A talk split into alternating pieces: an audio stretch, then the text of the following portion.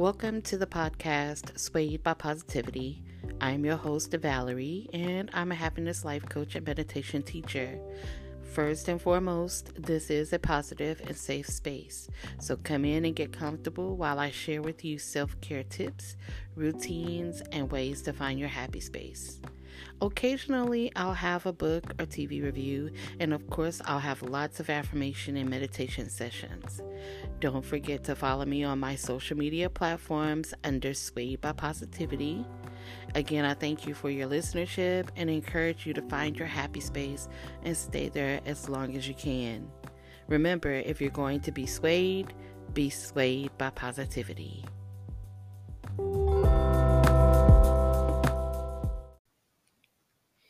Hey, everybody, welcome back to the podcast, Swayed by Positivity. I'm your host, Valerie, and I do want to apologize. It's been a minute since I've been here. However, life happens, right? But I'm glad to see that you are, you know, lending your ears to listen to me uh, this episode. If you're new, hey, welcome. Come in, get comfortable. This is a safe and positive space uh, if you're a returning listener, you know, I love you. Thank you for your listenership. I truly, truly appreciate you guys.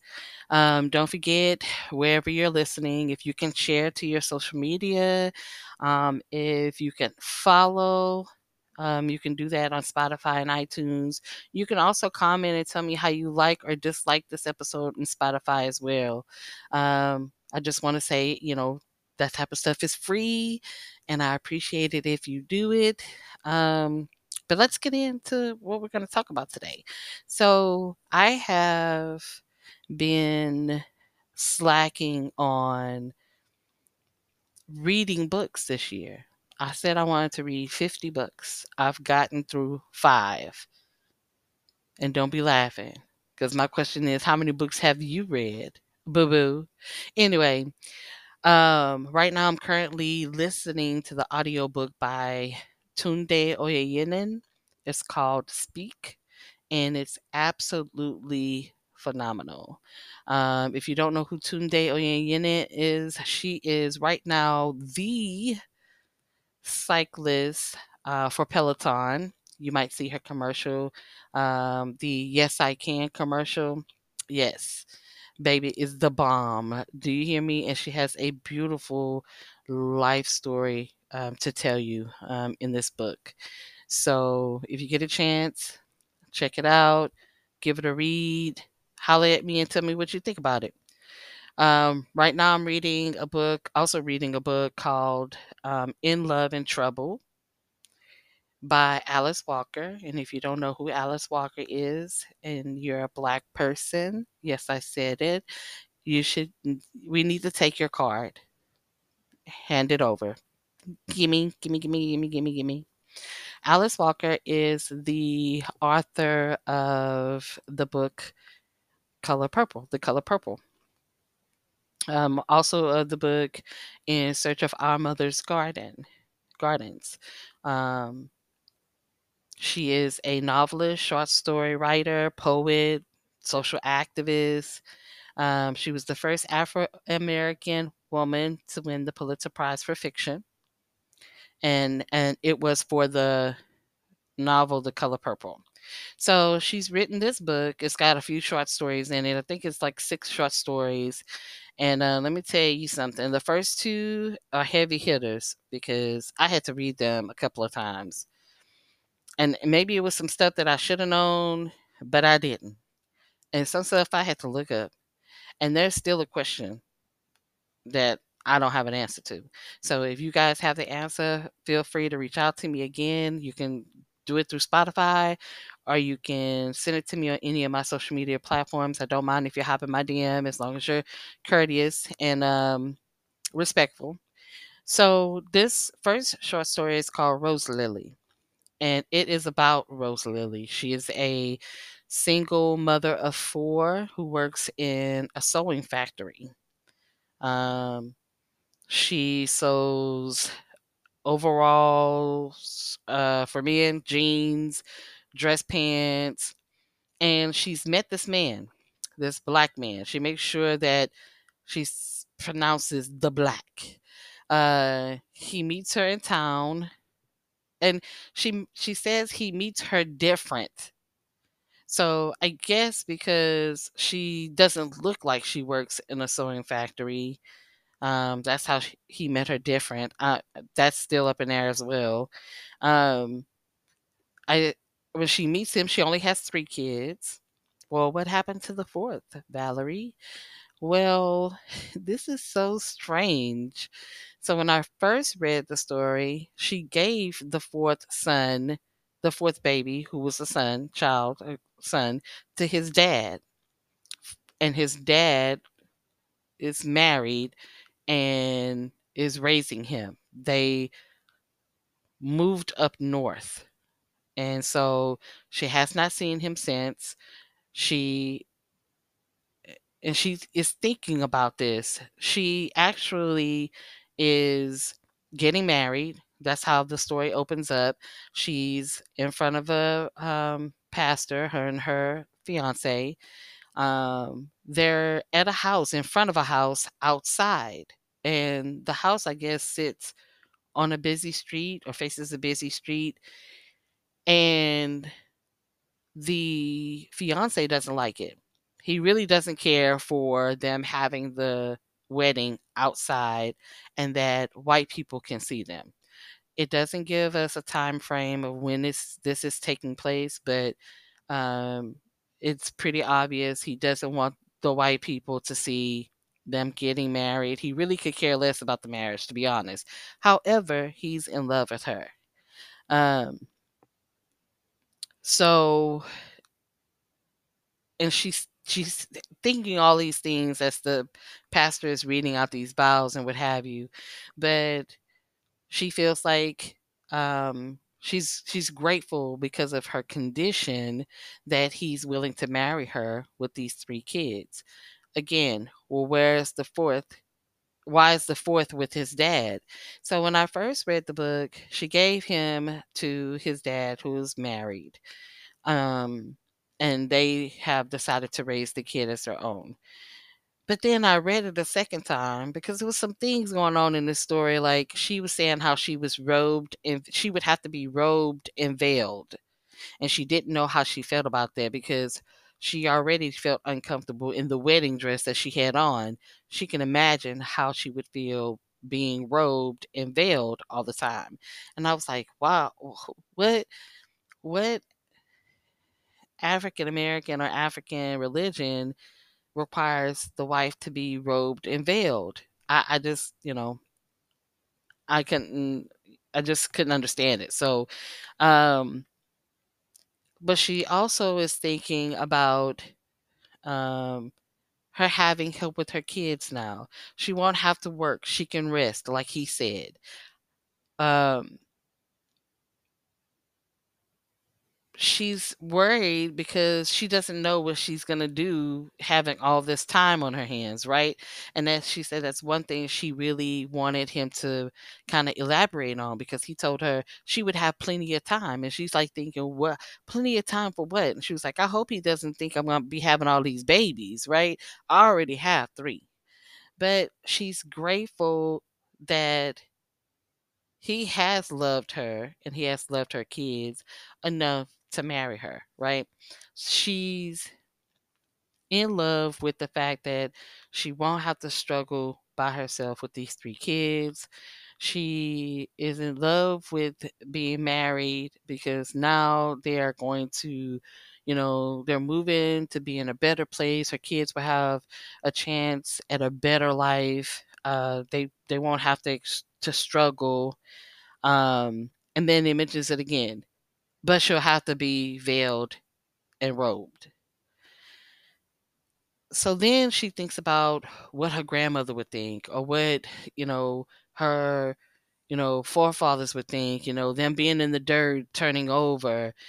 And so, because he's not Christian, that's what she says. He's not Christian. Um, she says the old ladies treat them as if treats him as if he is their son that strayed away, but came back and even though he wasn't the son he was when he left, he's still their son. And then she mentions again that he's not Christian. Um and then so I read the story, I got to the end, and I just wasn't I just wasn't understanding some shit, right? So I went back, I read again, I read it a second time.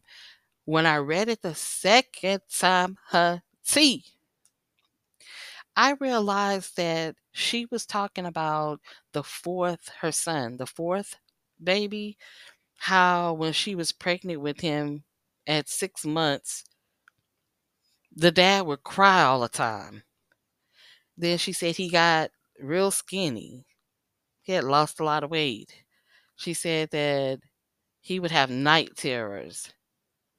But, and then she said that he tried to commit suicide. She didn't say when he tried to commit suicide, but the fact that he tried to commit suicide. However, he was a student at Harvard. So, and he was very focused on language. I guess he was proper, is what she was trying to say. But when I reread this, I realized he was also married. Because how can he get married and come to his wife with a baby, a brand new baby, and say, Hey, I found this baby through our friends. You know, the baby looks like me. We could raise it as our own. He had to have he had to have been married when he was with Roselily. I didn't catch that the first time. But I did catch it the second time.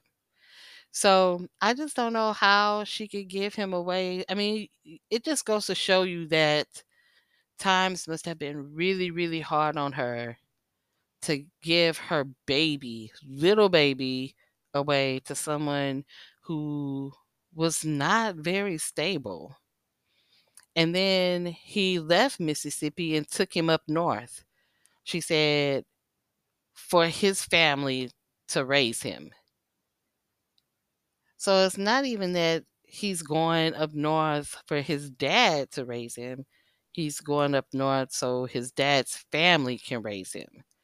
Nevertheless, she, you know, she's thinking in her head, I hope that, you know, life isn't too different from how it is here in Mississippi, which again makes me think that maybe he wasn't,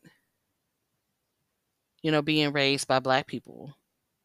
So, but yeah, I, I, you know, I'm just thinking when I was a time in my life I was homeless and I knew I was going to be homeless and I had to send my sons to go live with their dad and they were like and really to be honest they were at an age where they it was time for them to be with their dad because they were at an age where they they needed um influence from a male figure but at the same time they've always been with me 90% of the time I had to send my my babies away. It I was guilty as a mother girl, okay? I was so just it just ripped me in all sorts of pieces.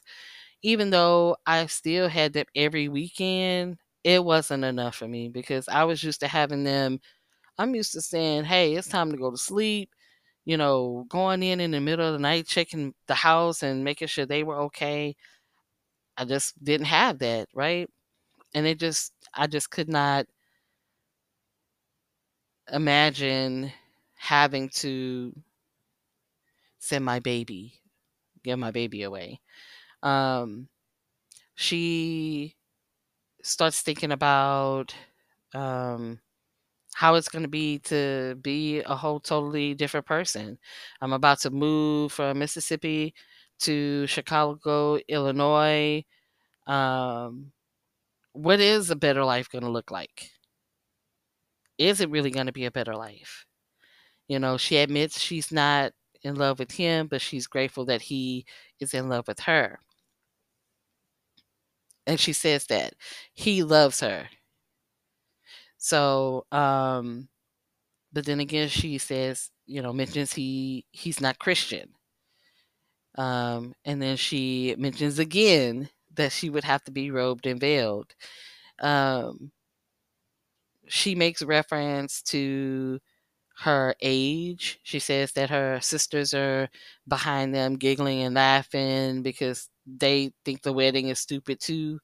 And she's like, one of them should be marrying him because of my age. And then she says, yoked. So, um, it, it, she's recognizing that there's an issue or there's going to be an issue between them because they have different religions but she's so desperate to be to not be in living the life that she was previously living that she's willing to marry someone that is unequally yoked.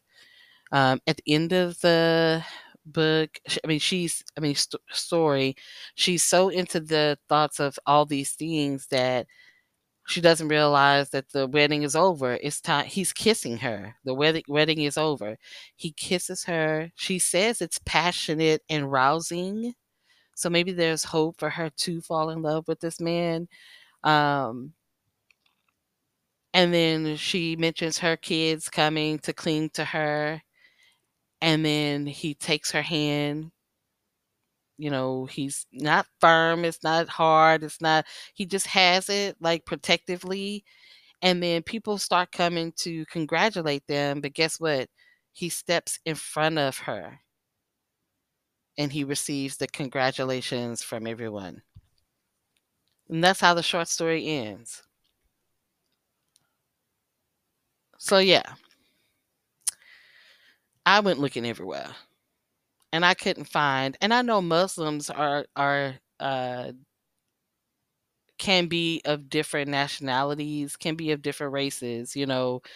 So i'm like is that the religion? Because she mentions them going to place of worship and them having to sit separately so i'm not really familiar with how I, I do know that when i have seen in some instances where when muslims go to temple um, the women are separate from the men um, and so i'm really i'm feeling confident thinking that he is a Muslim. So I hope this story didn't ruin anything if you're thinking about reading it. Because I mean, I would love for someone else to read it and come back with their commentary and we could talk about it. I'm always up for it. Um, again, the book is called Al- uh, it's called In Love and Trouble by Alice Walker.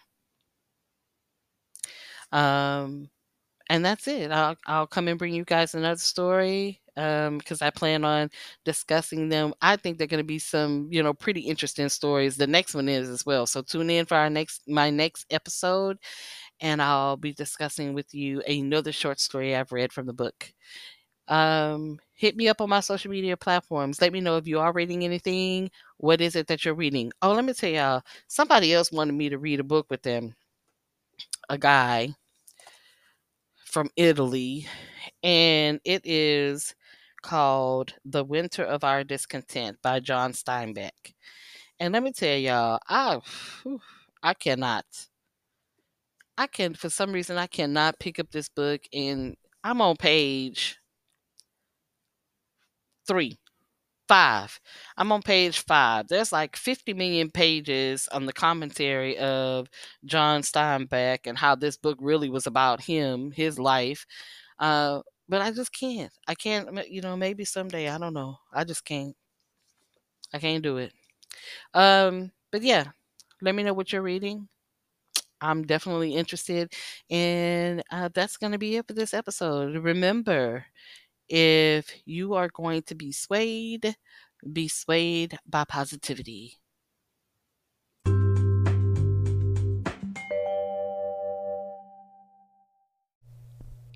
Hey, everybody, once again, I want to thank you guys for tuning in to this episode. Your listenership is greatly appreciated. Um, don't forget you can follow me on all my other social media platforms for more self care content at linktree slash swayed by positivity. You can also reach me there if you're interested in the sway therapy as well. Again, I thank you for tuning in. I'll talk to you guys soon. Bye.